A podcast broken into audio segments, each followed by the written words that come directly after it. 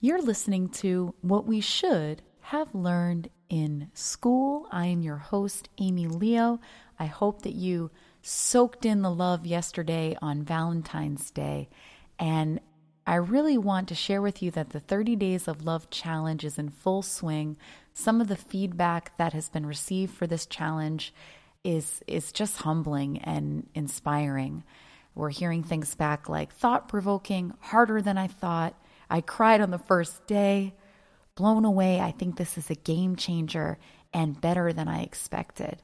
So, the 30 Days of Love Challenge is something I created, co created, with an organization called Intention Inspired. It's an online, do at your own pace series. It's succinct, it's down to earth, it's practical, and it's a principle based exploration into self love and relationships that has been based on years of research, training, counseling, coaching, and personal insight. Not to mention, it is extremely affordable.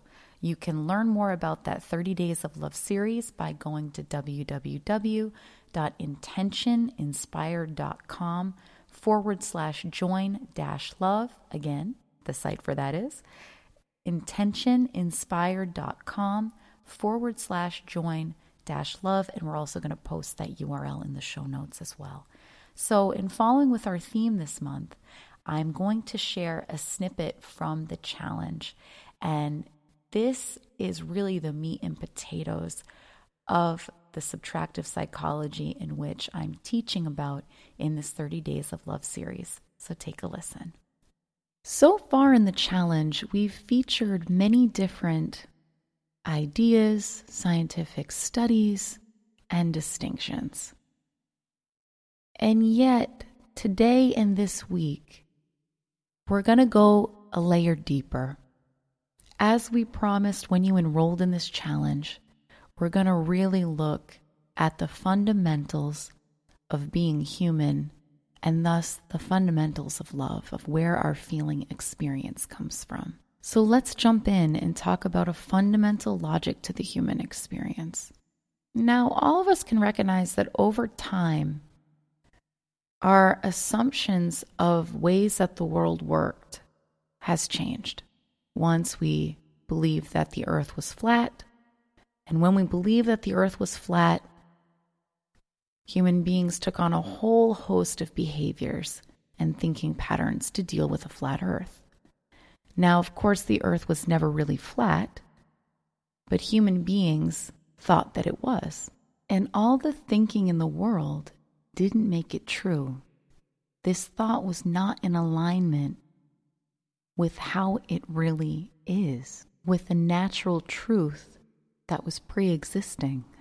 Similarly, before the medical community understood germs, there was a whole host of misunderstandings about how people got sick.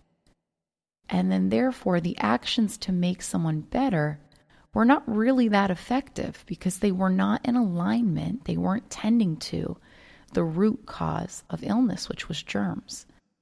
So people did all kinds of crazy things. Bloodletting was a real thing. And unfortunately, for most patients, bloodletting was actually more harmful than it was helpful. Another theory was that illness was caused by bad smells. Another theory was that illness was caused by evil spirits. You can see that when a faulty assumption exists, when there is an illogic, when there is a misunderstanding about how something actually works, there's a lot of undue suffering and a lot of irrelevant and unnecessary activities that occur as a result of that misunderstanding. In the case of germ theory, once germs were discovered, and when they slowly began to be accepted by the medical community, it took a long time for the medical community to accept germs as the most truthful model of what was going on. But there was a simplifying that occurred in medicine, and it changed everything. Because when we find out what is true, it automatically brings into focus what is not true. So, in this case, again, humans didn't do anything to create germs. The germs were already there. Just like human beings can't create or do quote unquote love, love is already here. It's already built into the logic of our existence. And so you may be curious as to why it sounds like I'm giving you a history lesson. It is relevant because just like the misunderstandings I've shared throughout history, we have a misunderstanding currently of where our feelings come from. And that has huge implications in the realm of love and relationships. So let's look at two common assumptions in our current society when it comes to thinking and feeling. Number one, my feelings are coming from situations and other people. Number two, my feelings are coming from my attitude, i.e., way of thinking about situations and other people. Now, nearly everyone that I've ever met family, friends, teachers, folks on the news, bank tellers, grocery clerks, strangers on the street talk as if both of those things are true. How often do you hear people attribute their stress to their partners, their children, their jobs? Oh, my job is stressing me out. The kids are driving me crazy. My partner's driving me bonkers. So that highlights the first statement in action, believing that our feelings are coming from what's happening to us. But then paradoxically, conventional wisdom tells us to go meditate or do techniques like positive affirmations and positive thinking, reframing or questioning our thoughts, etc., in order to feel better. Can you see the illogic in this? These two ways of experiencing our feelings, these two theories, shall we say, are fundamentally incompatible. It's illogical that both would be true. And so one of these statements is not true, ever. I invite you to take a moment and really reflect on which one of these statements is not true. When we talk about going with the flow, we talk about going with what is true. We talk about moving with reality.